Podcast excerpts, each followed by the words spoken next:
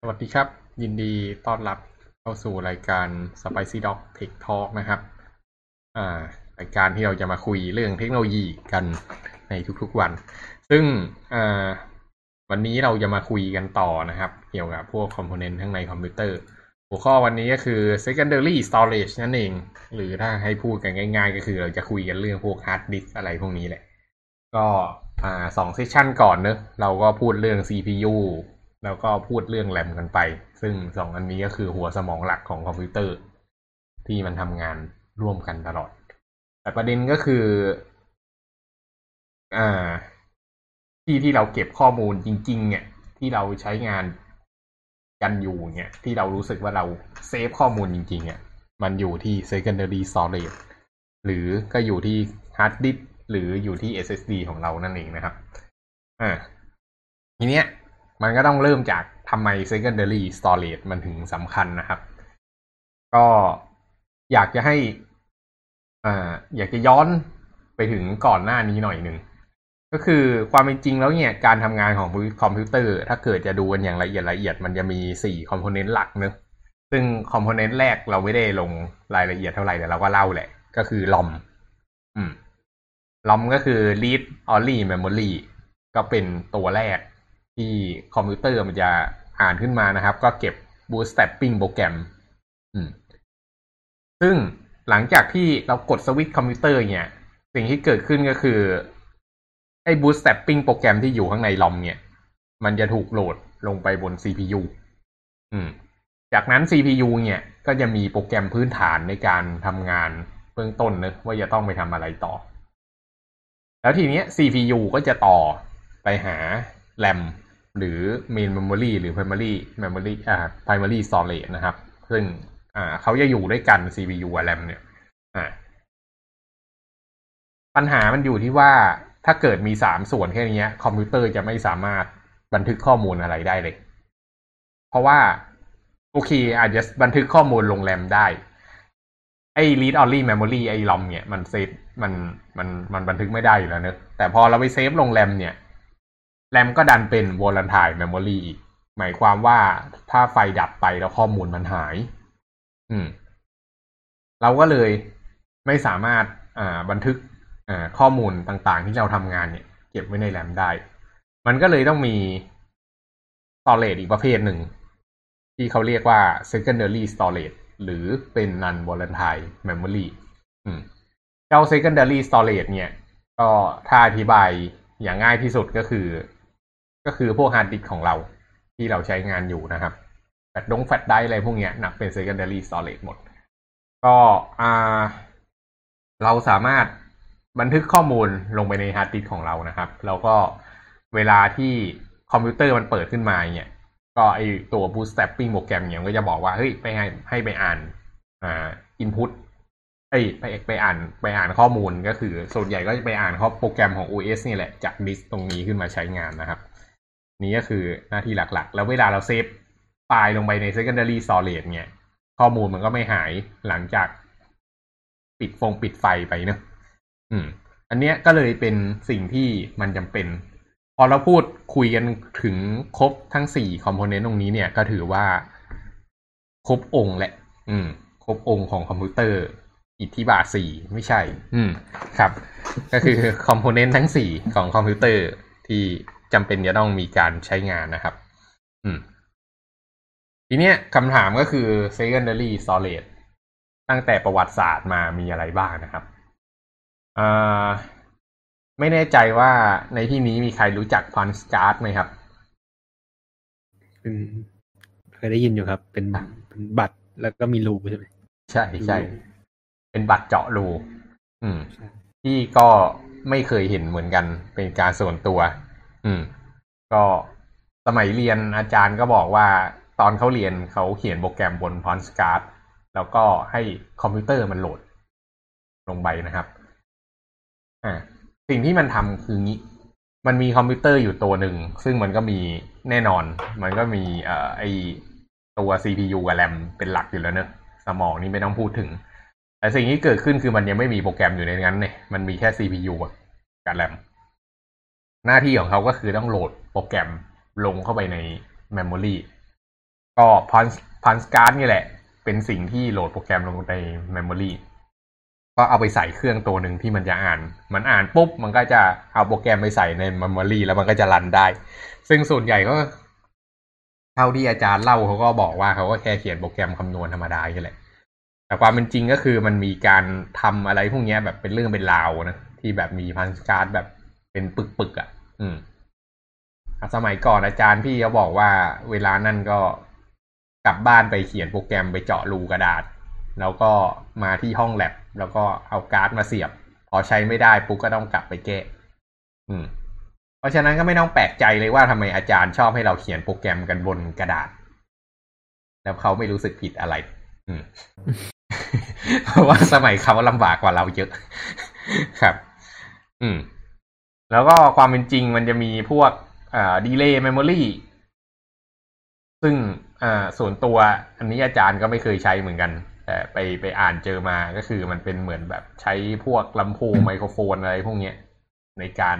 บันทึกข้อมูลนะครับ ก็คงคงไม่ลงลึก แต่ว่าที่เราน่าจะคุ้นเคยกันก็คือ floppy floppy disk เนอะอืมทัน floppy disk กันใช่ไหมอืมทันเล่นครับ แต่ไม่เคยใช้ ทันเล่นไม่เคยใช้ อืมเคยเคยแบบไอ้แถบแถบดึงเล่นอ่าครับ ไม่ไม่ไม่ แต่ว่าแต่ว่าเคยกดปุ่มใช่ไหม pop floppy disk ครับหมายหมายถึงปุ่มที่ตัวแผ่นอะอ๋อนี่พี่ไม่คือพูดพี่พูดถึงปุ่มใน UI โปรแกรม มันจะเป็นอ๋อการที่ copy disk โอเคเขาบอกว่าเป็นเป็นแก๊กของสมัยนี้เนอะเด็กแม่ง เอ่อ เด็กสมัยนี้เกิดมาไม่รู้จัก floppy disk อืม แต่ว่าไม่รู้ว่าทำไมทำไมไอไอคอนเซปถึงต้องเป็นรูป floppy disk อืมอ๋อ ก็เป็นก็เป็นเรื่อง มันมีมุกที่แบบว่าอืมที่แบบว่าเหมือนเหมือนมีคนเอา floppy disk มาให้เด็กดูแล้วเด็กก็บอก คุณทำแบบ คุณทำไอคอนทีดีของปุ่มเซฟมาหรออะไรเงี้ยพิมพ์พิมพ์ทีดีสามมิติปุ่มเซฟมาหรอโคตรแย่อืม ครับ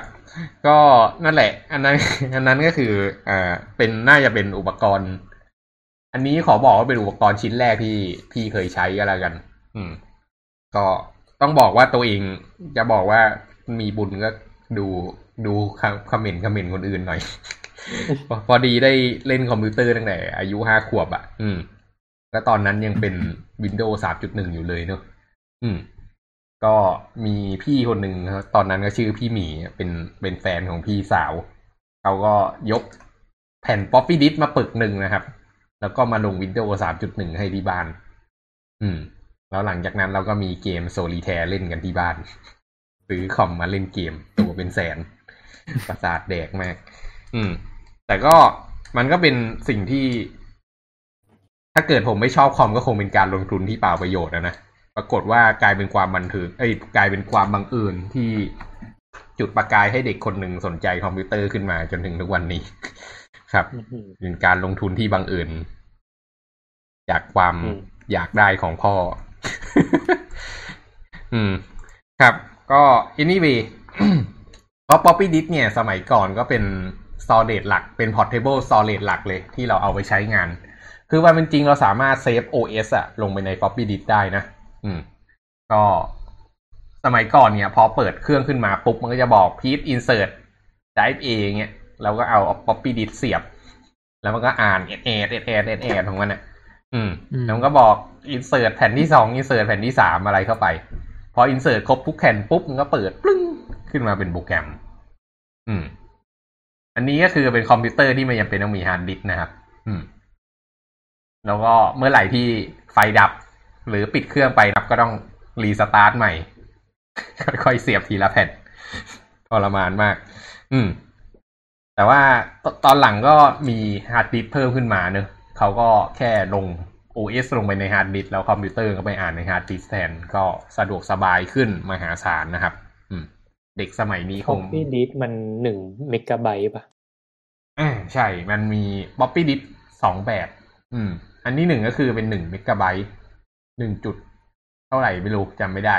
แล้วอีกอันหนึงรู้สึกมันจะมีสามเมกะไบต์ด้วยนะ อืม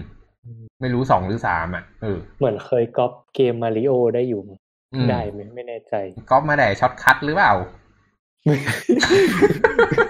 ไม่รู้ว่าไม่ตอนนั้นไม่จำไม่ได้ว่าใช้แบบซีดีแล้วหรือยังอืมนี่นี่แม่งมีเรื่องเล่าอยากลอกอยากนอกเรื่องอะทำไงดีนอกเรื่องเหมือนกันเรื่องของเราเออคือสมัยก่อนคอมคอมคอมที่โรงเรียนแม่งยังมีเกมเว้ยคอมที่บ้านมันไม่มีเกมเว้ยอืม เราก็ไปเล่นมาริโอกันที่เครื่องโรงเรียนใช่ปะ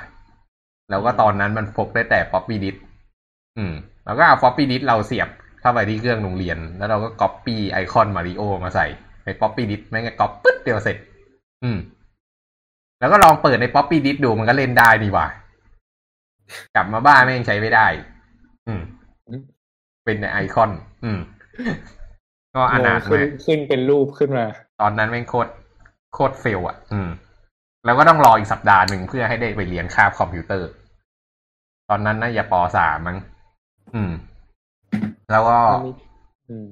หลังจากหลังจากนั้นก็ดู อ๋อ โอเค มันต้องตาม shortcut ไปใช่ไหม เราก็ตาม shortcut ไปแล้วก็ไปดูเอาเชี่ยเกมมาริโอไม่สามารถใส่ลง floppy disk ได้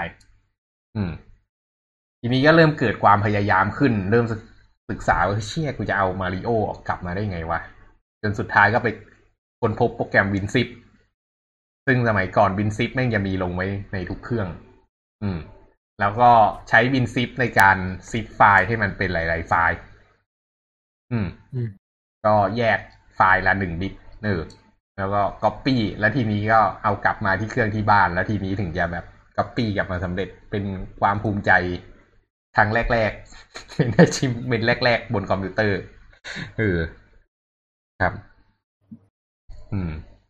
มีใครอยากจะเล่ากับ floppy disk อีกไหมครับ ไม่มีแล้วมีใครให้มากกว่านี้ มันมันใช้โปรแกรมอะไรเขียนอ่านนะครับไอยเขียน floppy floppy disk ใช้โปรแกรมอะไรเขียนมัน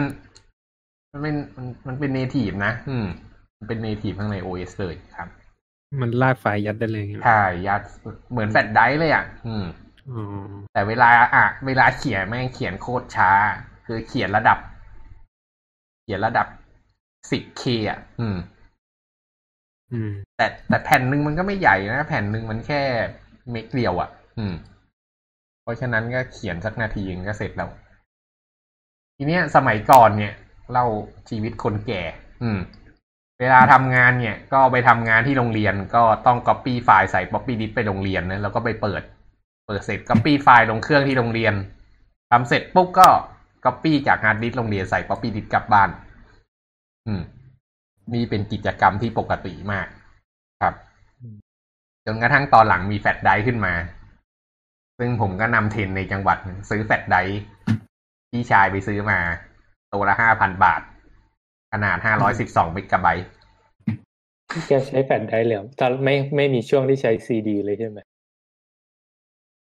ซีดีมัน write ไม่ได้ที่โรงเรียนอะอ๋ออืมซีดีมันเอาไว้ก๊อปเกมอย่างเดียวโอ้แล้วต้องไปซื้อ writer อะ แม่งไปขออนุญาตพ่อแม่พ่อแม่ก็ไม่เข้าใจไงเพราะว่าพ่อแม่ก็เข้าใจว่าเราเอามาใช้เล่นเกม แต่ก่อนแบบซีพีไอตัวเคสมันมีมันมีแบบ มันมีช่องใส่ซีดีสองแบบปะถ้าจำไม่ผิดอืมอืมมันมี CD RW อยู่ อืม CD ลอมที่เขียนได้ครับ มี R กับ RW ซึ่งแรกๆอะ RW มันแพงมาก ส่วนใหญ่จะใช้ RW ก็ต้องไปแบบร้านเกมอะ อืมแล้วยุคนั้นก็คือร้านเกมแม่งไร้แผ่นซีดีขายกันรวยอะ อืมแม่งโคตรเลวเลยนะแบบแม่งเอาเกมมาก๊อปปี้ขายแผ่นละร้อย แต่ floppy disk มันก็มีประโยชน์นะ เอาใช้ดูสุริยุปราคาได้ นี้ให้มากกว่าแล้ว อืม ครับ อืมอืมนั่นแหละ อ่าโอเค ก็ต่อมาจากยุค Floppy Disk นะครับ ก็จะเป็นยุคของ Hard Disk แหละ เออ ก็ฮาร์ดดิสก์ตัวแรกของโลกนะครับ เป็นของ IBM ก็ลองไปหาดูนะขนาด5เมกะไบต์ตัวใหญ่เบ้อเริ่มมาก หนักเป็นตัน อืม แล้วก็อ่าฮาร์ดดิสก์เนี่ยเป็นสิ่งที่ อ่าอยู่กับเรามานานมาก อืมอ้อ ลืมเรื่องหนึ่งก็คืออธิบายว่ามันทำงานยังไง ไอ้ floppy disk เนี่ย มันเป็นแถบแม่เหล็กเนอะอืม เคยเคยใช้เทปแคสเซ็ตใช่ป่ะ เกิดกันทันใช่ไหมวะที่ต้องคัสเซ็ตที่ต้องเอาดินสอหมุนหมุนๆน่ะอ๋อทันครับทันเออ ก็การทำงานของมันก็คือมันเป็นพลาสติก เป็นเทพลาสติกเนอะแล้วก็เคลือบสารกึ่งตัวน้ำแม่เหล็ก อืม แล้วมันก็จะเขียนข้อมูลลงไปข้างบนนั้น อืม ซึ่ง Poppy Disk เนี่ยก็ใช้หลักการเดียวกัน ก็คือเป็นสารกึ่งตัวน้ำแม่เหล็ก ก็คือไอ้ไอ้ดิสน่ะ ก็คือสารกึ่งตัวน้ำแม่เหล็กนั่นแหละ แล้วเวลานั้นมันก็มันก็เลยบันทึกได้ Poppy Disk ข้อดีของมันก็คือมันเขียนก็ได้ อ่านก็ได้ อืม แล้วก็ข้อดีพิเศษอีกอันหนึ่งของมันนะครับ ก็คือมันมีไอ้ปุ่มเช็คเช็คอยู่อะเอออืมถ้าไปดูที่ Poppy Disk เนี่ย มันจะมีแบบ ติ๊กเอาไว้ว่าให้อ่านได้อย่างเดียวห้ามเขียนด้วย ซึ่งแม่งเป็นนวัตกรรมที่มหัศจรรย์มากนะครับ เพราะว่ามันทำให้เครื่องดิสเราไม่ติดไวรัส อืม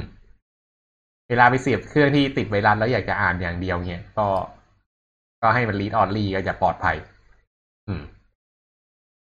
มันมีแถบให้ปรับด้วยใช่ไหมว่าแบบล็อกไว้อะไรอย่างเงี้ยใช่ใช่ไอ้ล็อกนั่นแหละก็คือ read only อืมครับ แต่แต่ว่าว่าแถบแชะๆนี่ไว้ทำอะไร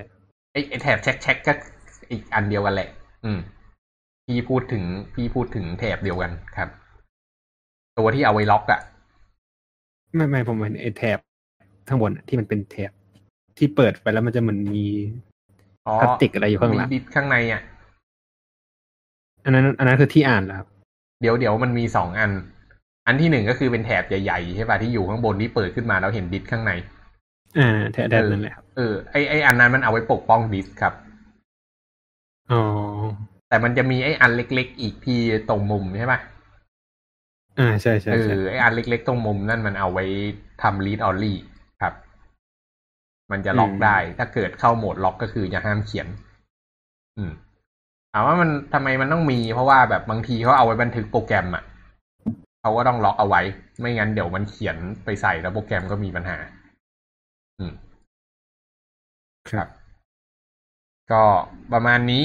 ดีๆก็เดี๋ยวขึ้นฮาร์ดดิสก์นะครับ ก็เป็นนวัตกรรมที่อยู่กับเรามานานมากแล้ว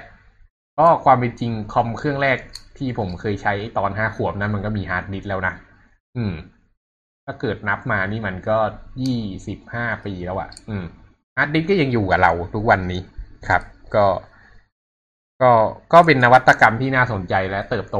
ขึ้นมาเรื่อยๆ ฮาร์ดดิสก์ตัวแรกที่ผมใช้ก็ขนาดแบบยังไม่ถึงกิกเลยอะอืม ทีนี้นิวพอเล่าเรื่องฮาร์ดดิสก์ให้ฟังหน่อยได้ไหมครับ อืม ได้ครับ อืม ก็จริงๆฮาร์ดดิสก์มันเหมือนเหมือนซีดีเลยครับอืมคือเรามีเรามีแผ่นจานใช่ไหมคล้ายอืมๆซีดีอยู่ข้างใน แล้วก็มีหัวอ่าน อืม แต่ทีนี้มันก็จะมีความพิเศษกว่าซีดีพอสมควรนะครับ คือตัวฮาร์ดดิสก์เนี่ย มันจะมีแผ่นจานอยู่ข้างในใช่ไหมครับ แผ่นจานเนี่ย มันมีหลายมีได้หลายอัน อืมซึ่งถ้าเปิดรูปเนี่ยส่วนใหญ่จะเห็นว่าคือสามแผ่น อืม แล้วแผ่นเนี่ยมันจะอ่านได้ทั้งบนทั้งล่างเลยครับ อืม อืม แผ่นมันจะถูกต่อกันด้วยแท่งแท่งหนึ่งครับ เราเรียกว่าเป็นแท่งเป็นแกนหมุนเนี่ยเอาไว้หมุนจานตรงนี้ อืมครับ แล้ววิธีการเก็บข้อมูลมันจะเก็บเป็นเหมือนเป็นวงแหวนนะครับ อืมเรานึกถึงว่าเราตีวงแหวน อืม ตีวงแหวนทะลุสามแผ่น อันนี้เราเรียกว่าเป็นหนึ่งซิลินเดอร์ คือเป็นหนึ่งหนึ่งเอ่อเรียกว่าอะไรซิลินเดอร์ครับอืมแล้วก็แต่ละวงแหวนแต่ละแผ่นอะ มันจะก็มันจะถูกแบ่งเป็นช่องช่องช่องช่องๆตามตามอ่าตามแกนนะครับ ตาม ตามแกนหมุนอะอืมมันจะแบ่งเป็นแทร็กคแทรับ track หนึ่งเนี่ย จะมีประมาณ ผมไม่แน่ใจว่าฮาร์ดดิสก์มันมีประเภทมากกว่านี้ไหมคือ track หนึ่งมันจะมีประมาณห้าร้อยสิบสองไบต์อืม อืม แล้วก็ต่อกันเป็นวงเป็นอืมวงเราเรียกว่าเป็นไอตัว track เนี่ยไม่เรียกว่า sector ครับ อืมแล้วก็โอ้โหพูดผิดไอ track ไอตัวห้าร้อยสิบสองไบต์เนี่ยมันเรียกว่า sector sector ต่อกันเป็นวงเราเรียกว่าเป็น track อืม อืม แต่ละ track ก็จะมีเป็น cylinder ของมันเองอะไรเงี้ยอืม แล้วก็จะมีหัวอ่านที่เอ่อต่อกับจานแต่ละจานเลย อืม แล้วมันก็ เวลาอ่านเนี่ย มันก็จะทำการหมุนจาน มันจะทำอยู่สองอย่างครับ คือหมุนจานกับเลื่อนไอหัวอ่านนี่ อืม อืม ก็เลื่อนเข้าเลื่อนออกอะไรอย่างเงี้ยครับ อืมเอ่อมันก็จะมีแบบ disk speed อะเวลาเราวัดความเร็วของฮาร์ดดิสก์อะอืมมันจะขึ้นอยู่กับสามอย่างอืมอันแรกคือ เวลาในการส่งผ่านข้อมูลเข้าออก อืมอืมอันเนี้ยมันจะค่อนข้างจะเป็นมาตรฐานอยู่แล้ว ไม่ค่อยต่างกันนะครับฮาร์ดดิสก์อันไหนก็ไม่ต่างกัน อืม อืมอันที่สองคือเวลาในการแบบ เวลาในการเวลาในการเลื่อนหัวอ่านอืมอันนี้ก็ไม่ต่างกันเหมือนกัน เพราะว่าหัวอ่านมันเป็น mechanic เนาะอืมแต่ที่ต่างกันมันจะเป็นเวลาในการ เอ้ยขอขอโทษครับไอเวลาการ seek เนี่ย แต่ละตัวมันจะมีแบบเขาเรียกว่าอะไรอะมีวิธีการเลื่อนหัวอ่านที่ต่างกันอืมบางตัวแบบเลื่อนเข้าออกบางตัวเลื่อนออกอย่างเดียวอะไรเงี้ย อืมอืมไอตัวเนี้ยมันจะเป็น mechanic ที่แบบอ่าแต่ละตัวเนี่ยจะทำความเร็วได้ต่างกัน อืมอันสุดท้ายเป็นแบบเวลาในการหมุน เพราะอันเนี้ยมันเป็นเหมือนจานฮาร์ดดิสก์เนาะมันก็จะหมุนอืมแผ่นดิสก์อืมการหมุนยิ่งหมุนเร็วมันก็จะยิ่งอ่านได้ไวอะไรอย่างเงี้ยครับอืมอืม มันก็จะมีแมคานิซึมในการในการเลื่อนของอ่านอืมอืมอันแรกที่เขาใช้กันเมื่อก่อนจะเป็นแบบ first come first serve อืมคือเราเราเอ่อ โยนสมมติว่าเราต้องการข้อมูลอันเนี้ย เราโยนไม่ให้ฮันดิสหาให้ใช่ไหมครับอืมมันก็จะหาตามที่ลำดับข้อมูลที่มันเข้ามาที่ต้องการอืมก็จะไล่ไปเรื่อยๆ แต่ละตัวแต่ละตัวอะไรเงี้ยอืมซึ่งการทำแบบเนี้ย performance มันจะน้อย เพราะบางทีเราส่งแบบเราต้องการสองตัวอืมแต่สองตัวนั้นมันก็อยู่ติดกันอยู่แล้ว แต่อืมฮาร์ดดิสก์อะมันจะอ่านตัวแรกให้หมดก่อนอืมแล้วเราเวลาที่มันเลื่อนหัวเลื่อนหัวอ่านผ่านตัวที่สองเนี่ยมันก็ไม่อ่านตัวที่สองอืมอืมวิธีเนี้ยมันจะเป็นวิธีแบบ วิธี basic แต่มันก็ประสิทธิภาพมันก็จะต่ำครับวิธีที่สองก็คือเรา shortest seek time first ก็คือแบบอันไหนอะอ่านได้เร็วอะก็อ่านก่อน อืม อืม มันก็จะมีปัญหาอีกว่าแบบ พอพอเราต้องการอ่าหาไอตัวไฟล์ที่มันอ่านช้าๆหรือมันอยู่ไกลๆอะอืมมันก็จะไม่หา มันจะไม่อ่านให้เราสักทีอะไรเงี้ยอืมอืม มันก็จะเกิดการ starvation เราก็ต้องรอมันไปอะไรอย่างนี้ครับ อืม อันต่อไปก็คือเราทำเป็น shorted positioning time first อืมอันเนี้ยมัน อันนี้ผมไม่รู้จริงๆว่ามันทำยังไง มันเป็นแบบ มันมันมันมีของมันนะครับอืมแต่พูดไว้เฉยครับเอ่ออันที่สี่คือสแกนอืมอันเนี้ยตรงไปตรงมาคือเราอ่านแบบ อ่านจากข้างนอกเข้าไปข้างใน อ่านจากข้างในออกไปข้างนอกเนี้ยสลับไปสลับมา เจออันไหนก็เก็บเก็บเก็บไว้อืมอันที่ห้าเป็น C สแกน อืม C สแกนเหมือนสแกนเมื่อกี้เลย แต่อันนี้เราจะอ่านแบบ อ่านแบบเข้าออกเข้าออก เราอ่านแบบในนอกในนอกไปเรื่อยๆคือแบบว่าตอนที่ข้างในออกข้างนอกอะอืมเราอ่านใช่ไหมครับ แต่ว่าเราไม่ได้อ่านจากข้างนอกกลับเข้ามา เรายกเหมือนเรายกเข็มอะกลับมาไวๆแล้วก็อ่านออกไปอีกทีหนึ่งอืม อืมอันนี้คือ C สแกนอืมอันสุดท้ายเป็น look หรือ C look ครับ อืม อืม อันเนี้ย อันเนี้ยใช้นิยมใช้คือน่าน่าจะใช้อยู่ในปัจจุบันนะครับอืม คือเรามันเหมือนสแกนแหละ เราอ่านจากในออกนอกหรือนอกเข้าใน แต่เราไม่ไปสุด คือเราไม่ออกนอกสุดอะเราออกแค่ถึงอันที่มันไกลสุดอะอืม ออกเฉพาะที่อืมอยากจะได้ อืม ที่จำเป็นเท่านั้นอะไรอย่างอืเงี้ยมอันเนี้ยใช้อยู่ในปัจจุบัน อืม ครับ มันมันอ่านเป็น sequential ไปอย่างเงี้ยเรื่อยๆอืมอืมครับ ครับทีนี้มันก็ ทีนี้มันจะมีเรื่องของ เอ่อเนื่องจากมันมีวิธีการอ่านหลายแบบใช่ไหมครับอืมเวลา OS มันจัดการฮาร์ดดิสก์เนี่ยอืมมันจะรู้ได้ยังไงว่าไอฮาร์ดดิสก์ตัวเนี้ยมันใช้วิธีไหนในการอ่านอืมอืมเสร็จเราก็เจอตัวเพื่อนเก่าเราก็คือ Bootstrap programอืมฮาร์ดดิสก์ก็จะมีเหมือนกันครับ Bootstrap อืมว่าแบบเก็บข้อมูล ไม่ได้เก็บเฉพาะว่ามันอ่านยังไงนะ เก็บแบบมันแบ่ง partition ยังไงในฮาร์ดดิสก์อะไรเงี้ยเพราะมันมันมันต้องแบ่ง partition เนาะอืมอืมตัวเนี้ยมันจะถูกโหลดมาก่อน ตอนที่แบบ ครั้งแรกที่มันจะเข้าฮาร์ดดิสก์อะมันจะโหลดไอ้ Bootstrap มาก่อน มันจะอยู่ที่ sector ศูนย์แล้วก็ track ศูนย์เลยครับ นี่คือ Master Boot Record ป่ะอะไรนะครับ อันนี้คือ Master Boot Record ป่ะครับ Master Boot Record อันเดียวกันป่ะมันเป็น Bootstrap โปรแกรมอะครับ อืมมันมันคืออันแรกที่บูตอะ อืมอืมอีกอืม น่าจะใช่หรือเปล่า อืม ครับ ก็ ประมาณนี้ครับเรื่องของ m ม c h a n i ซึมของฮาร์ดดิสอืม อืม อืมนี่อยากจะลงลงลงลึกอีกนิดนึงนะอ่าไอเรื่องความเร็วนะครับ ก็ฮาร์ดดิสก์มันก็จะมีมาตรฐานอยู่ ก็ฮาร์ดดิสก์แบบไม่ได้ performance ดีมากเนี่ยฮาร์ดดิสก์ปกติเนี่ย มันก็จะอยู่กันที่ประมาณห้าพันสี่ร้อย RPM เนะก็คือห้าพันสี่ร้อยรอบต่อวินาที เอ้ยต่อนาที อืม ก็ก็ก็ค่อนข้างเร็วแหละอืม แต่ว่า อ่า อันนี้ก็คือไอ้พวกฮาร์ดดิสก์ตัวเล็กทั้งหลายพวกฮาร์ดดิสก์สองจุดห้าอ่าที่ที่ใช้กันในพวก external hard disk ที่ตัวเล็กๆหน่อยอะก็ประมาณนี้ที่ไม่ใช่ SSD นะครับแล้วก็ถ้าเกิดเป็นฮาร์ดดิสก์สามจุดห้าเนี่ยก็มักจะขึ้นมาที่เจ็ดพันสองร้อยครับ ก็จะเร็วกว่าอีกครับ แล้วถ้าเร็วกว่านั้นอีกก็จะไปถึงระดับแบบเออ ไม่แน่ใจมันมีหนึ่งหมื่นรอบไหมอืม รู้รู้สึกว่าจะมีครับ เพราะว่าเคยอ่านข่าวอยู่แต่ส่วนตัวไม่เคยใช้ อืม แล้วก็ฮาร์ดดิสก์เนี่ยไม่เรียกฮาร์ดไดรฟ์อะไรกัน ถ้าถ้าเราเรียกฮาร์ดดิสก์เนี่ยก็คือดิสหนึ่งอัน ถ้าเราเรียกฮาร์ดไดรฟ์ก็คือมีดิสหลายอัน อืมจะตัวฮาร์ดไดรฟ์เนี่ย มันก็จะมี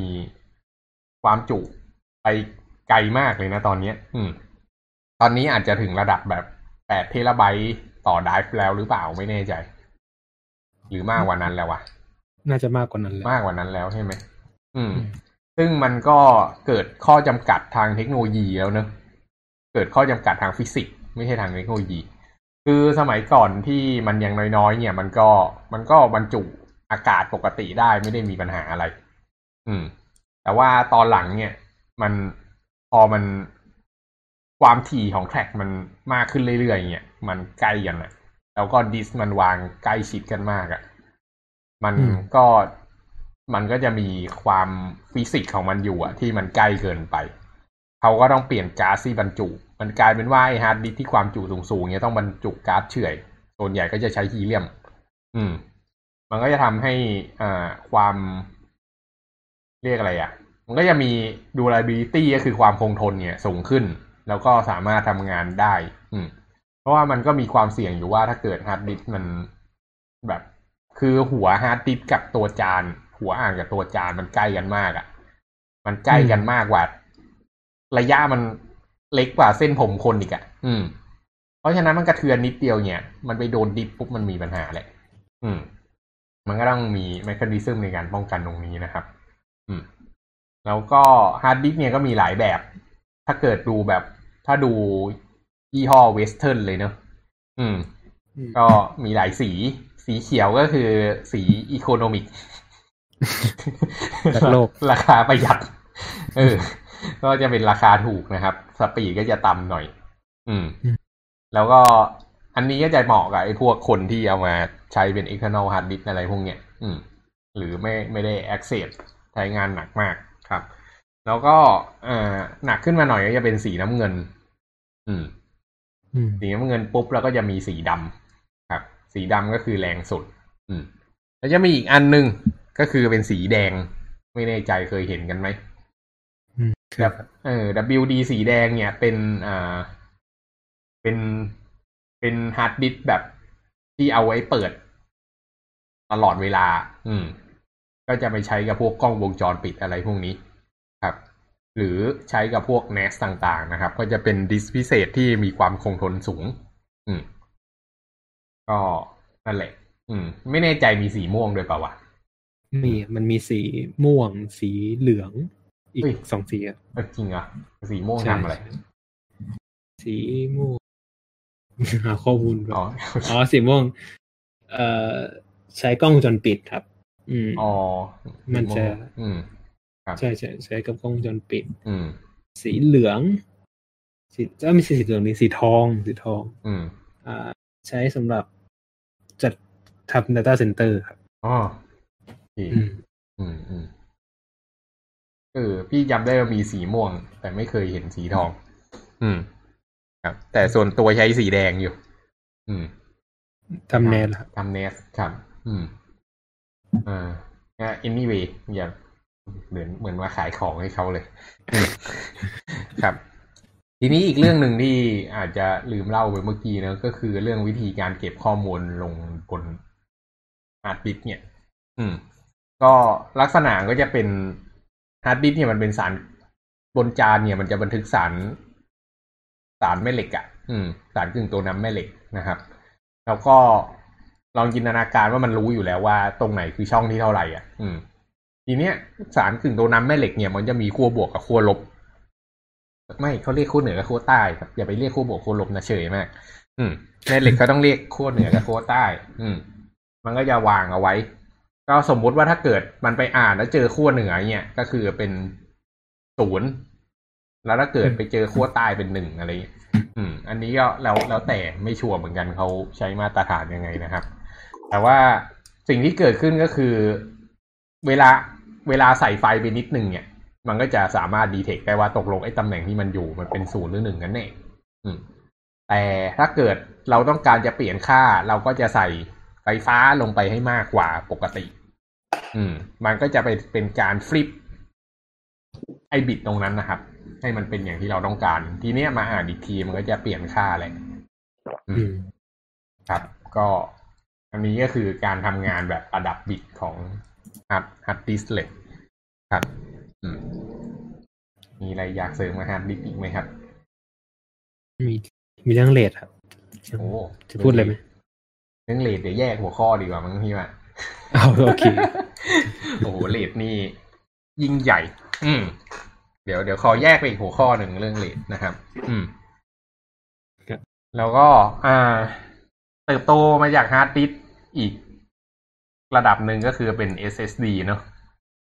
ก็อืมเรียกว่าเป็นนวัตกรรมเปลี่ยนโลกเลย SSD เนี่ยเป็นสิ่งที่ผมบูชาและชาบูมาก ๆ อืม ถ้าเกิดใครซื้อคอมพิวเตอร์นะครับ แล้วได้ SSD มาหรือเอ้ยได้ฮาร์ดดิสก์มาเนี่ยคิดจะอัปเกรดอัปเกรด SSD ก่อน ตอนนี้ราคาไม่แพงแล้วด้วย อืม up ปุ๊บเนี่ย แล้วจะรู้ว่าคอมพิวเตอร์แม่งเร็วขึ้นมหาศาล อืม speed ของ hard drive กับ SSD เนี่ยห่างกันไกล อืม hard drive เนี่ยอย่างเร็วอะ ก็ประมาณห้าสิบ megabit per sec แต่เป็น SSD เนี่ยวิ่งสองร้อยกันเป็นธรรมดา อืม อืม แล้วก็มันไม่มีปัญหาเรื่อง m ม c h a นิซึมเหมือนก่อนแล้วด้วย อืม เพราะว่า SSD มันเป็น fat memory นะครับ อืม ทีเนี้ยพอรู้ไหม SSD ทำงานยังไง เหมือน อืมไม่รู้สิเหมือนลอมหรือเปล่าหมายถึง อืม ครับอืมอ่า SSD มันทำงานประมาณนี้ครับ คือถ้าเกิดมอง SSD อยากให้มองมันคล้ายๆเนี่ยมันต้องดูไปถึงระดับ flash memory อะอืมอ่า อยากให้มองมันคล้ายๆแรมแต่มันไม่ได้เป็นแรม อืม มันก็คือมีหน่วยความจำที่เป็นชิปหนึ่งอันเนอะ ชิปหนึ่งอันก็คือถ้าเกิดเราไปเปิด SSD ดูก็จะเห็นชิปไอชิปบนแรมอะ มันเป็นชิป capacitor อืม แต่ไอ้ชิปบน SSD อะมันเป็นชิป หน่วยความจำที่เอาไว้กักอิเล็กตรอน อืม การทำงานของ SSD มันเป็นประมาณนี้ ในเขาเรียกว่า memory cell โซนที่เล็กที่สุดนะครับ อ่า มันคือ memory cell memory cell เนี่ย มันจะเป็นลักษณะแบบว่า เอ่อ มันจะเป็นเหมือนกล่องหนึ่งกล่องอะที่เอาไว้กักอิเล็กตรอนเนอะประมาณนี้เลย อืม แล้วทีเนี้ยมันก็จะมีผนังของกล่องที่ติดอยู่กับอ่าโปรของอิเล็กตรอนที่มันเป็นเหมือนเหมือนเส้นไฟตรงกลางนะครับ แล้วก็ข้างหลังกล่องมันก็จะมีตัวประจุไฟฟ้าอยู่ ที่ใส่กระแสบวกลงไปได้นะครับ สิ่งที่เกิดขึ้นก็คือ ไอ้ตรงผนังของอ่ากล่องอิเล็กตรอนตรงเนี้ย ผมไม่แน่ใจว่ากี่ไมโคร หรือว่าลงถึงระดับนาโนนะอืม สิ่งที่เกิดขึ้นก็คือ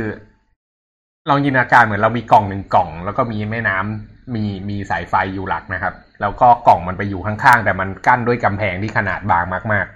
ๆ ไออิเล็กตรอนที่อยู่ข้างในอะถ้าเกิดไม่ไปทำอะไรมันมันก็จะถูกกักอยู่ข้างในกล่องถูกป่ะครับ เหมือนเรามีถังน้ำอะ อืม ทีเนี้ย หน้าที่ของเราก็คือทำยังไงก็ได้ให้ไล่อิเล็กตรอนออก หรือดึงอิเล็กตรอนจากข้างนอกเข้ามาได้ อืม ทีเนี้ย ด้วยความเป็นควอนตัมอืม SSD เนี่ย ใช้ความเป็น quantum teleportation นะครับ อืม เป็นอุปกรณ์ที่ใช้ควอนตัม สิ่งที่มันทำเนี่ยก็คือ มันไล่กระแสไฟฟ้าสมมติถ้าเกิดเราจะบันทึกใช่ป่ะอืมอืม เราก็ทำให้ไออิเล็กตรอนที่มันวิ่งอยู่ข้างนอกเนี่ย มันดูดเข้ามาอยู่ข้างในกล่อง วิธีการก็คือที่ข้างหลังกล่องเราก็จะใส่กระแสบวกลงไป พอเราใส่ พอเราใส่ประจุบวกลงไปที่ข้างหลังกล่องปุ๊บเนี่ย โอกาสที่อิเล็กตรอนมันจะปรากฏอยู่ข้างในกล่องมันจะสูงขึ้นถูกไหมครับ ด้วยเวฟฟังก์ชันอืม นึกออกป่ะเออครับครับครับ พอมันมีโอกาสที่อิเล็กอิเล็กพอรู้ว่าอิเล็กตรอนมันเข้ามาอยู่ปุ๊บเนี่ย ก็ปิดกระแส ทีนี้อิเล็กตรอนที่มันอยู่ข้างในกล่องนั้นน่ะ มันจะไม่สามารถออกไปได้เออเข้าใจหลักการไหมงงอืนะมงง โอเค คือเดี๋ยวนะ คือโอเคหมายถึงว่าในในกล่องอะ คือการคือการเก็บข้อมูลถูกไหมเออเก็บมองว่ากล่องเป็นถังน้ำอันนี้คือระดับบิตเลยปะหรือว่า นี่คือระดับบิตเลยครับ ก็คือหนึ่งกล่องคือเป็นแบบใช้บอกว่าหนึ่งศูนย์เลยใช่ไหมใช่ แล้วคราวเนี้ย คือสมมุติว่าต้องการจะฟลิปค่าใช่ปะอืม จาก คือด้านในอะสมมุติว่าด้านในมันไม่มีอะไรใช่ไหมอืมคือต้องการให้มันมีอย่างเงี้ยอืมให้มันให้มันมีอิเล็กตรอนอยู่ด้านในในกล่องอืมใช่ไหมอืมจะต้องทำยังไงนะอืม สิ่งที่ทำก็คือข้างหน้ากล่องอะ มันจะเป็น มันจะเป็นอิเล็กตรอนถูกป่ะครับ เป็นสายไฟข้างหน้านี่หมายถึงว่า สมมุติกล่องมันเป็นสี่เหลี่ยมอะ มันก็จะมีข้างหน้ากับข้างหลังเนอะแล้วก็ข้างซ้ายอืมข้างขวา แล้วก็ข้างบน เออ ข้างบนข้างล่างช่างหัวมัน ดูสอบมิติพอเออ ข้างซ้ายข้างขวาก็คือเพื่อนๆของมันเนอะคือเซลล์ข้างๆอือฮึส่วนข้างหน้ากับข้างหลังเนี่ย ข้างหน้าเป็นเหมือนท่อไฟที่ที่เอาไปส่งอิเล็กตรอน กระแสไฟฟ้าอิเล็กตรอนมันวิ่ง ส่วนข้างหลังเป็นปะเป็นสายไฟบวก อืมทำไมต้องเป็นสายไฟบวก ขั้วบวกมันบวก มันมันดึงดูดขั้วลบ ประจุบวกดึงดูดประจุลบ ก็คือเหมือนกักให้มันอยู่ไม่ไปไหนอะไรเงี้ยอืมทีเนี้ยอยู่สิไว้ยังยังเดี๋ยว คือในสถานะปกติอะมันจะไม่มี ในสถานะปกติเนี่ย มันจะไม่มีกระแสบวกเข้าไป โอเคปะมันก็เป็นนิวทรัลนะครับไฟฟ้าไออิเล็กตรอนที่อยู่ในกล่องมันก็จะอยู่อย่างนั้นถูกปะอืม อืม ทีเนี้ยถ้าเกิดเราสมมุติในกล่องมันไม่มีอิเล็กตรอน แล้วเราอยากจะได้มันมาใส่ข้างในกล่องเนี่ย สิ่งที่ทำเนี่ยก็คือเราก็ใส่ประจุบวกลงไปข้างหลังกล่องอืมความเป็นประจุบวก มันจะทะลุกล่องข้ามไปถึงข้างหน้า ไปถึงจากข้างหลังไปถึงข้างหน้ากล่อง อืม แล้วอิเล็กตรอนที่อยู่ข้างหน้ากล่องอะ มันก็จะรับรู้ว่าเฮ้ยมีคนอยู่บวกตรงนี้นี่หว่า เพราะฉะนั้นฉันพยายามไปอยู่ตรงนั้นดีกว่า แต่ว่ามันติดผนังถูกป่ะมันเข้ามาในกล่องไม่ได้อืมแต่ด้วยความที่เป็นควอนตัมอะ อิเล็กตรอนความเป็นจริงมันไม่ได้เป็นอนุภาค อิเล็กตรอนความเป็นจริงมันเป็นเวฟ มันเป็นคลื่น ถ้าเกิดเราใส่บวกเข้าไปหมายความว่าคลื่นมันจะเบ้เข้ามาทางฝั่งที่เป็นบวกถูกป่ะครับ อืมเพราะฉะนั้นมันหมายความว่าถ้าเกิดเราอ่านดูดีๆ ก็คืออ้าวความเป็นจริงเวฟของอิเล็กตรอนตอนนี้มันก็เข้ามาอยู่ตรงพื้นที่ของกล่องแล้วนี่หว่า เสร็จปุ๊บเราก็ปิดไฟบวกออก ปิดประจุบวก อิเล็กตรอนก็จะโดนขังอยู่ข้างในกล่อง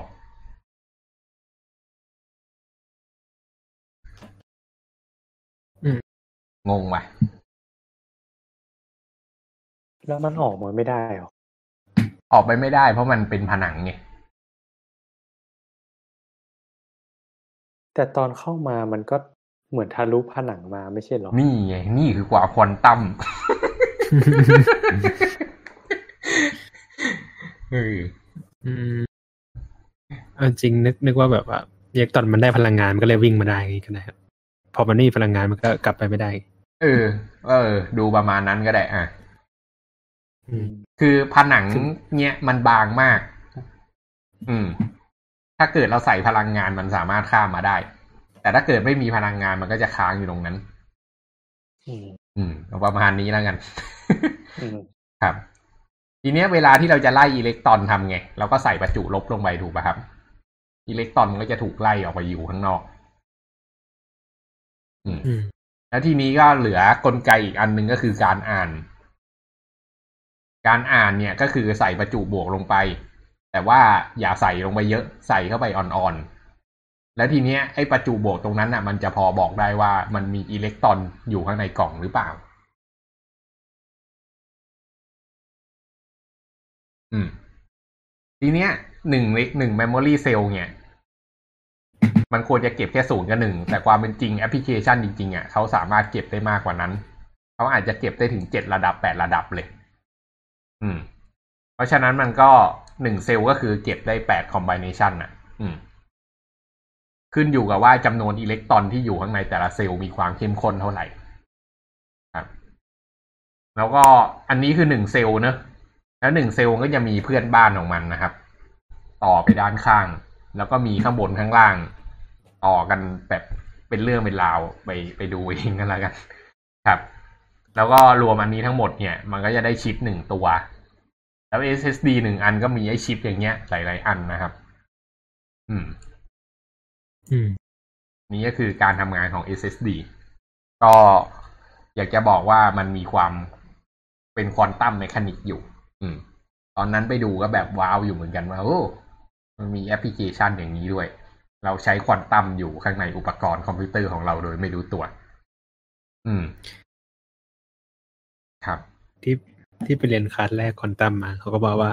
จริง ๆควอนตัมอะมันก็ใช้อยู่ในแบบทุกอย่างอยู่ในชีวิตประจำวันอยู่แล้วอย่างเงี้ยครับ อืมไอเลเซอร์ที่เรามาใช้เล่นตอนเด็กๆมันก็เป็นควอนตัมเหมือนกันอืมอืมใช่แต่แบบมันเขาแบ่งควอนตัมเป็นสองยุค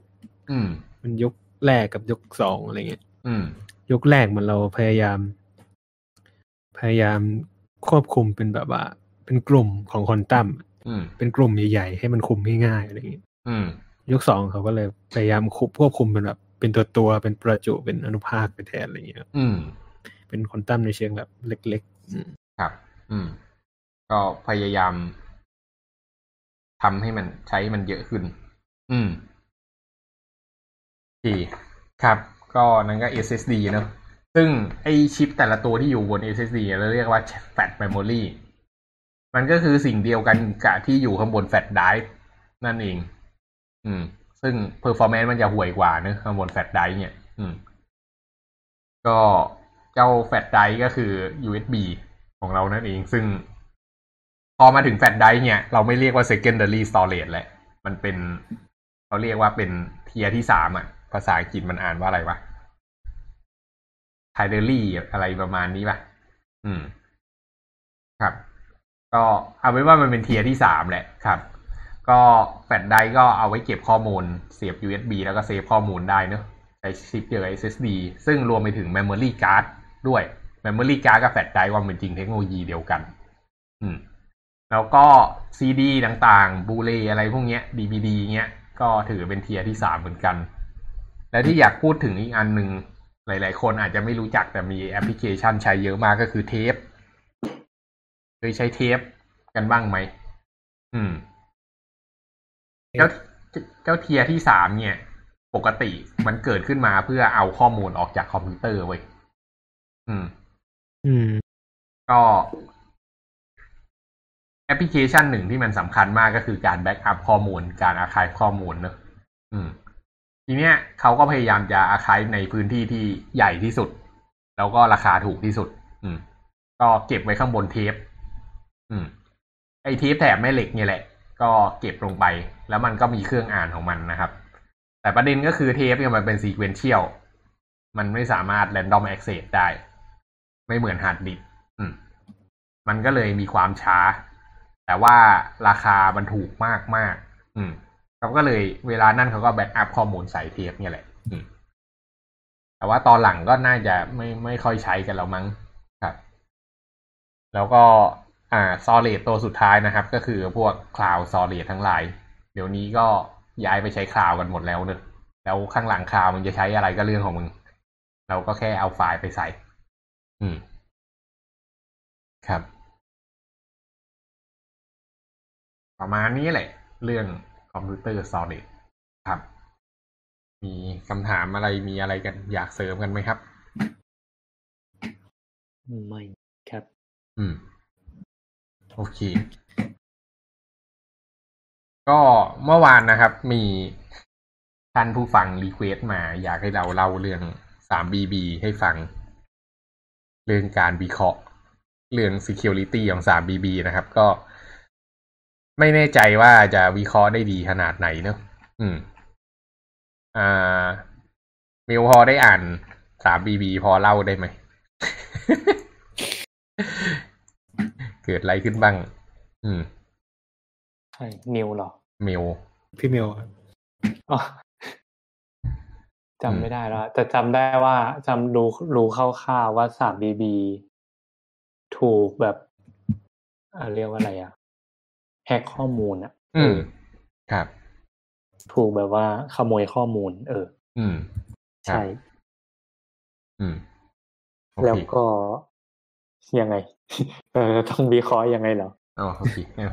ม่เป็นไรก็ประมาณ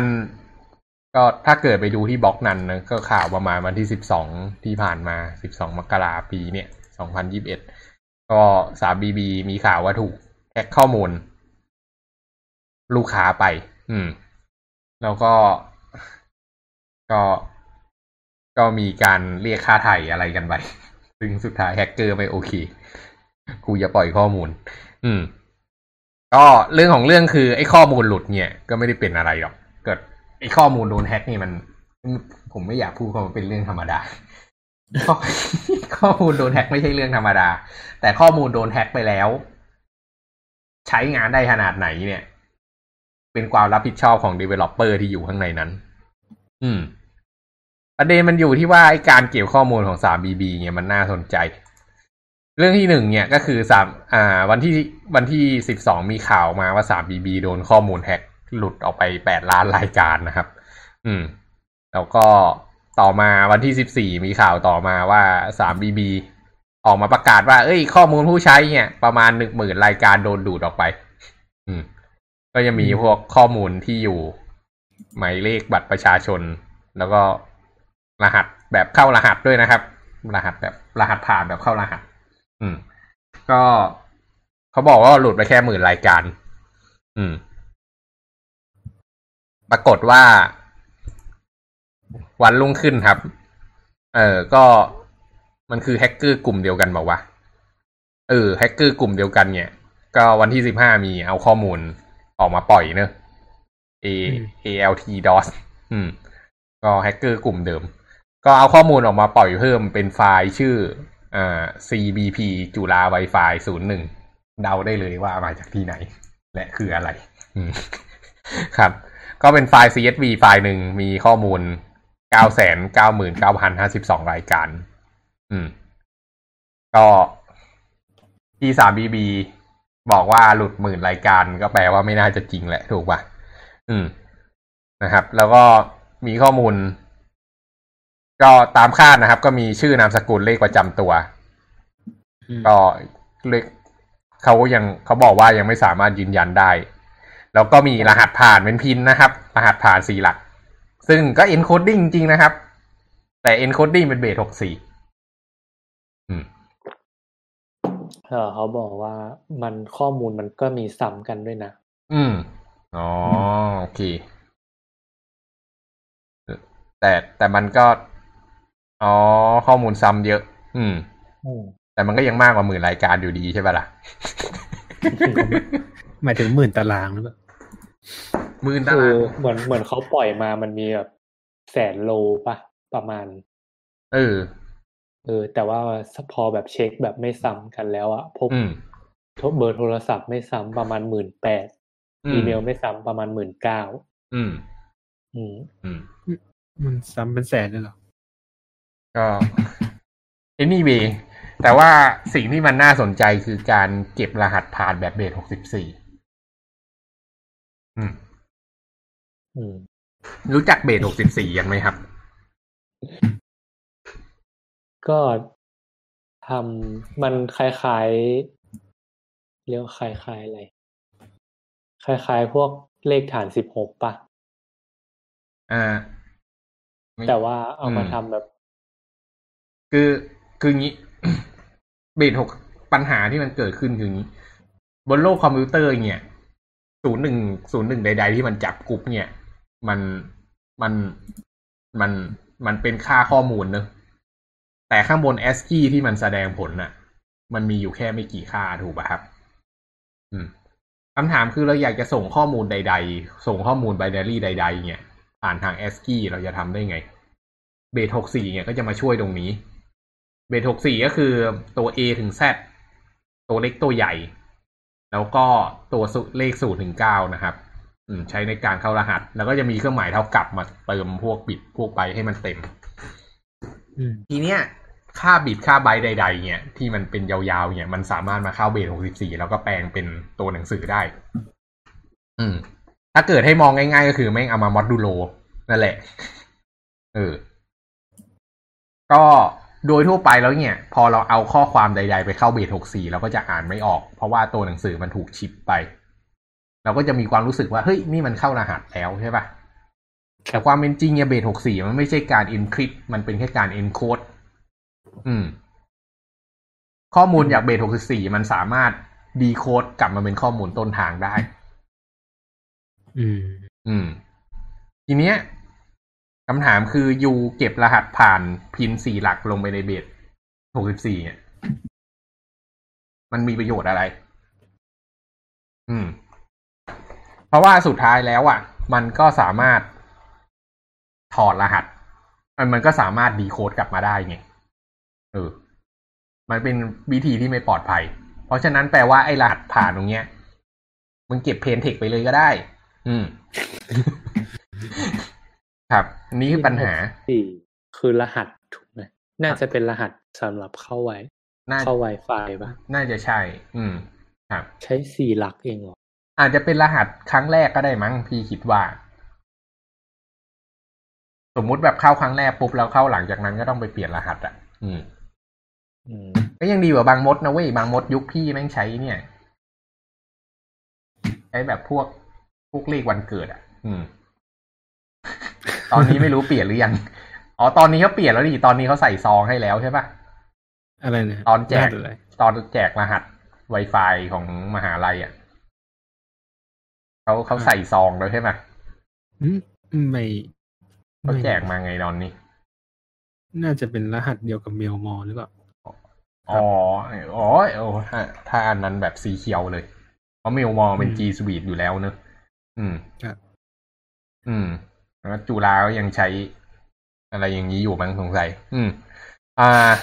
anyway ก็สิ่งที่เกิดขึ้นก็คือ รหัสนี่มันหลุด อืมคำถามก็คือเราควรจะจัดการกับรหัสนี้ยังไง ถ้าเกิดการเก็บข้อมูลที่ถูกต้องควรทำไง อะ มาตอบคำถามกัน ควรใช้วิธีการไหน ในการเก็บข้อมูล รหัสตรงนี้ ก็แฮชไงอ่า อืม แฮชด้วยอะไรดี แฮชด้วยอะไรจำไม่ได้อะ MD5 ได้ไหมพี่จะบอกว่าไม่ว่าแฮชด้วยอะไรก็ไม่ปลอดภัยอืมเพราะว่าอะไร เพราะว่ารหัสมันมีอยู่แค่สี่ตัวศูนย์ศูนย์ศูนย์ถึงเก้าเก้าเก้าอืม อืม เพราะฉะนั้นถ้าเกิดเราแฮชเนี่ย ค่าแฮชของศูนย์ศูนย์ศูนย์ที่ account เนี่ยกับค่าแฮชที่ศูนย์ศูนย์ศูนย์อีก account หนึ่งมันจะเท่ากันถูกป่ะครับอืมอืม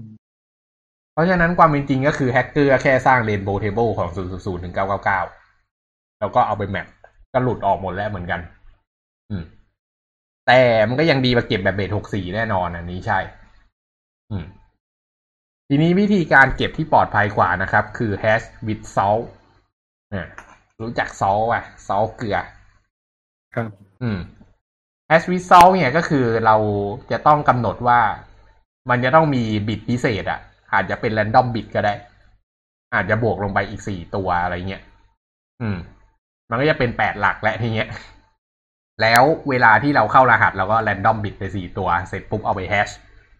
แล้วเวลาที่ user กรอกเข้ามาปุ๊บก็ไม่รู้ทำยังไงได้ให้ให้ได้เซากลับมา แล้วก็ไปเทียบแฮชให้มันตรงกัน อืม วิธีการอย่างเงี้ยไอ้ศูนย์ศูนย์ศูนย์ของคนแรกกับไอ้ศูนย์ศูนย์ศูนย์ของอีกคนนึงอะ มันจะไม่เท่ากัน เพราะว่าค่าเซามันไม่เหมือนกัน อืมพอเก็ตไอเดียไหมอืมทีเนี้ยมันก็จะมีอัลกอริทึมที่เป็น hash with salt อยู่แล้วนะครับ อย่างเช่น bcrypt อะไรพวกนี้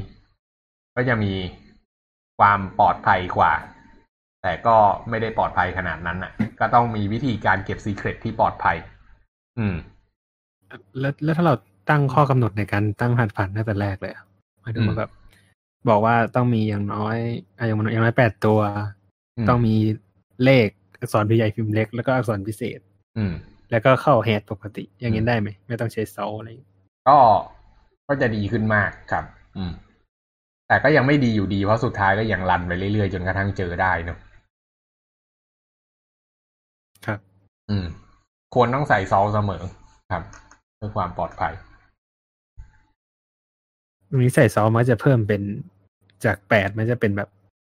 โอ้ซอลเพิ่มไปเขาสี่ใช่ไหมโตเขาหรือว่าซอลซอลเขาใส่กันทีแบบสามสิบสองบิตเนี้ยอ๋อ มันจะเป็นสตริงมั่วๆไปเลยอะ อืม แล้วก็มันมีการกริทึมวิธีการเลือกอยู่ว่า เออตกลงแล้วข้อมูลจริง ๆ มันอยู่แค่ตรงนี้ครับส่วนที่เหลือก็เป็นข้อมูลขยะเพื่อเอาไว้ทำให้มันทำให้ อ่าข้อมูลปลายทางมันไม่ตรงกันเฉยๆอืม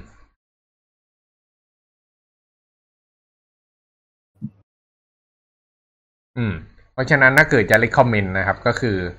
จุดที่หนึ่งก็คือไปเปลี่ยนอัลกอริทึมมาเป็น hash with salt เนอะ ไม่ต้องไปแก้อะไรมาก แล้วก็ อ่า เวลาจะใช้งานก็คือก็ ก็ก็ก็ user ก็มาเทียบ hash เอา แต่จริงเมื่อกี้คิดได้นิดนึงก็คือกำลังสงสัยว่าความเป็นจริงแล้วเขาอาจจะให้มันเก็บ base หกสี่เพื่อว่ามันจะได้ decode ออกมาจะได้ปริ้นได้ก็เป็นไปได้นะ อืม สมมุติแบบเขาต้องมาปริ้นใส่กระดาษเนี้ย สมมุติเคยดีไฟไปแล้วว่า เฮ้ย ไอคนนี้รหัสนี้ใช่ปะแล้วอยากจะมาปริ้นใส่กระดาษอะถ้าเกิดเก็บเป็นแฮชฟิตเซลเนี่ยมันจะถอดไม่ได้เลย อืม อ่า แต่ประเด็นก็คือถ้าเกิดมันจะมีการปริ้นกระดาษออกมาอีกครั้งหนึ่งเนี่ย มันก็ควรจะเป็นการเปลี่ยนรหัสไปเลยมากกว่า ในมุมมองของพี่นะครับ อืม ไหนๆจะพิมพ์ใหม่แล้วอะก็พิมพ์ก็เจเนเรตรหัสใหม่ แล้วก็ แล้วก็เปลี่ยนแล้วก็ก็พิมพ์รหัสใหม่ออกมาเลยก็จบครับไม่เห็นต้อง ไม่เห็นต้องมาให้ดีโคดได้เลย อืม เพราะฉะนั้นจำไว้นะครับ ระบบอะไรที่เป็นรหัสผ่านเนี่ย ห้ามดีโคดกลับได้ อืมโดยเฉพาะถ้าเกิดตัวเองเป็นโปรแกรมเมอร์นะครับ อย่าเขียนเด็ดขาดห้ามทำถ้าทำอย่างนี้แล้วโดนจับได้นี่เสียหมาครับ อืม เบสหกสิบสี่นี่เราอืมอะน้องนิวพูดก่อนเลยก็ได้ โอเคครับเอเบสหกสิบสี่นี่มันแบบ มันมีเขาเรียกว่าอะไร มันมีความจำเป็นเมื่อไหร่บ้างที่เราต้องใช้มัน อืมตัวอย่างเช่นเราอยากจะส่งข้อมูลประหลาดประหลาดๆผ่านไปทาง URL อันนี้เคสที่คุ้นเคยที่สุด อืม อ่า เอางี้แล้วกัน เราอยากจะส่งรูปภาพ ไปทาง URL อะ คิดว่าเป็นไปได้ปะอืม อ่าสมมุติเนี่ย สมมุติเรามีรูปภาพขนาด 10K อยู่อะเออเราส่งไปทาง URL ได้นะพี่จะบอกให้อืมโดยเอารูปภาพเนี่ยไปเข้าเบส64มันก็จะได้เป็นตัวหนังสือมาใช่ปะครับ ครับ เออ ตัวหนังสืออันนั้นนะมีค่าเท่ากับรูปภาพนั้น แล้วก็เราสามารถ embed ไอ base64 ยาวๆ นั้นอะลงไปในโค้ด HTML ได้ เอาไปใส่ในแท็ก image เลย แล้วบอกว่ามันเป็น image PNG base64 ทีเนี้ยเวลาที่มันเปิดหน้า HTML นั้นมันถึงตรงนั้นปั๊บ web browser มันก็จะพาตรงนั้นนะออกมาเป็นรูปเลย โดยที่ไม่ต้องไป request รูปอีกทีหนึ่งอืมอันนี้หนึ่งตัวอย่างของการใช้ base64 อืมอีกตัวอย่างของการใช้เบส64 ที่ค่อนข้างจะเจอบ่อยก็คือ คนใช้ Kubernetes น่าจะเจอกัน เวลาเซตพวก Secret อะไรพวกเนี้ย เอาให้ใส่เบส64ลงไปในเซตค่าใส่เบส64ไปก่อน แล้วค่อยใส่ใน value อะ อันเนี้ย มันก็จะมีคนถามว่า เอ้ย มันก็ไม่ได้ปลอดภัยนี่หว่าเบส64มันถอดได้ แต่ประเด็นก็คือสมมุติเราเปิดไฟล์แล้วเพื่อนอยู่ข้างหลังเราอะแล้วเพื่อนมันเห็นรหัสผ่านกับเห็นเบสหกสิบสี่คิดว่ามันจำมันไหนได้ ระหว่างรหัสผ่านกับเบสหกสี่อืมหัดผ่านแน่นอนเออ แต่อย่างน้อยรหัสผ่านมันถูกเข้าเบสหกสิบสี่ไง มันก็เป็นตัวหนังสือแบบแรนดอมมันก็ไม่มีใครจำได้ ครับอืมอืมอีเวนในทีเซอร์ว่าเลย เอออย่างน้อยกูป้องกันอย่างนี้ก็ยังดีวะอืม ครับโอเคครับอีกมีเคสอีกเยอะครับ ที่ใช้เบสหกสิบสี่อืมผมไม่โอกำลังกำลังจะบอกว่าอืมมันเขาต้องเก็บข้อมูลเซาไว้ด้วย อืม ใช่ ถ้าจะใช้แบบ hash with sol อืม ครับ อ่า เพราะว่ามันมันมีมันมีเคสของ ubiquity network ที่แบบข้อมูลหลุดเหมือนกัน อืม อืม อืม เมื่อวันที่สิบสอง อืม วันเดียวกันเอ่อทีเนี้ยคำถามก็คือข้อมูลซอลเก็บไว้ที่ไหน พอตอบได้ไหม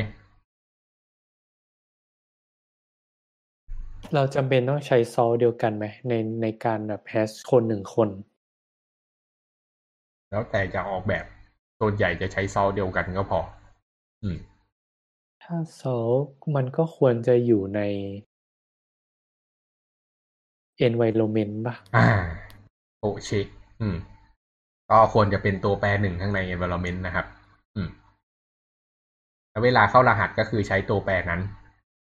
เพราะฉะนั้นถ้าเกิด ทีเนี้ยเวลาแฮกเกอร์มันหลุดเข้ามาเนี่ยมันอาจจะหลุดเข้าไปถึง Database เลยใช่ปะแต่มันไม่ได้เข้าไปถึง application server ทีเนี้ยพอมันได้ Database ไปอะ มันก็ไม่รู้ salt ไงพอ salt แม่งอยู่ใน memory ของตัว application server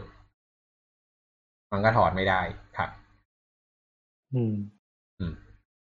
เพราะฉะนั้น salt ควรเก็บไว้ใน memory ของฝั่ง อ่า application server เอ้ยเซฟเซิร์ฟเวอร์ เป็นตัวที่อ่า เป็นข้อมูลที่ต้องปลอดภัยพิเศษครับ อืม application server นี่นี่คือยังไงอะไรนะ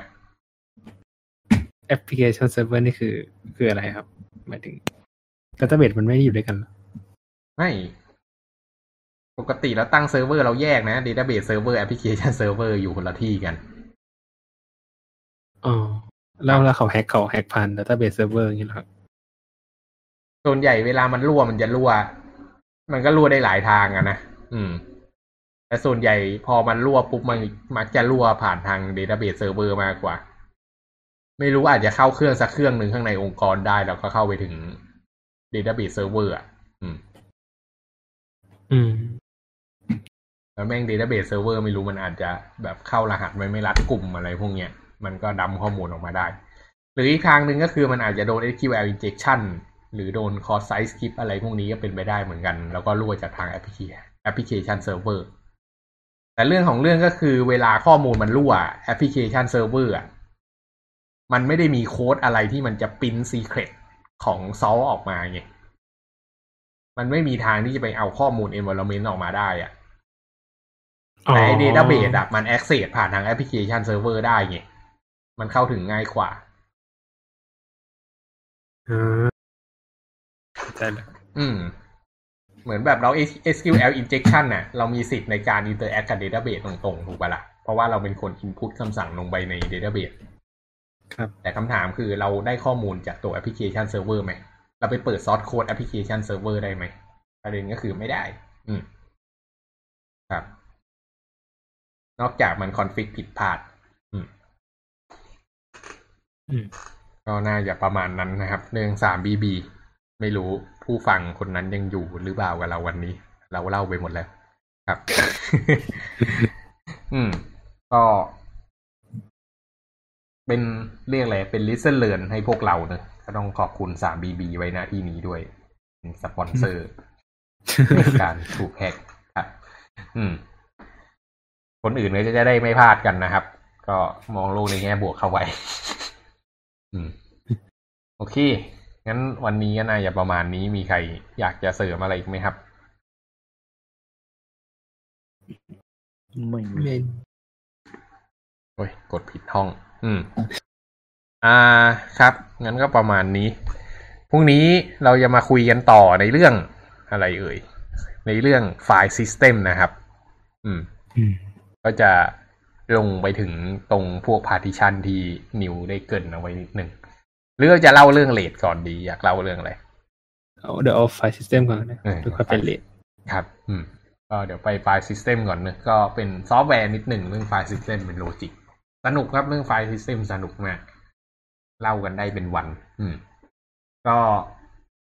พรุ่งนี้กลับมาเจอกันใหม่ หวังว่าพรุ่งนี้ว่าดีผมเข้าออฟฟิศไปประชุมหวังว่าจะได้กลับเร็วครับ โอเค แล้วถ้ากลับทันก็เดี๋ยวมาเจอกันนะครับ ส่วนวันนี้เราสามคนจากกันไปเพียงเท่านี้ก่อนครับ สวัสดีครับ ครับสวัสดีครับ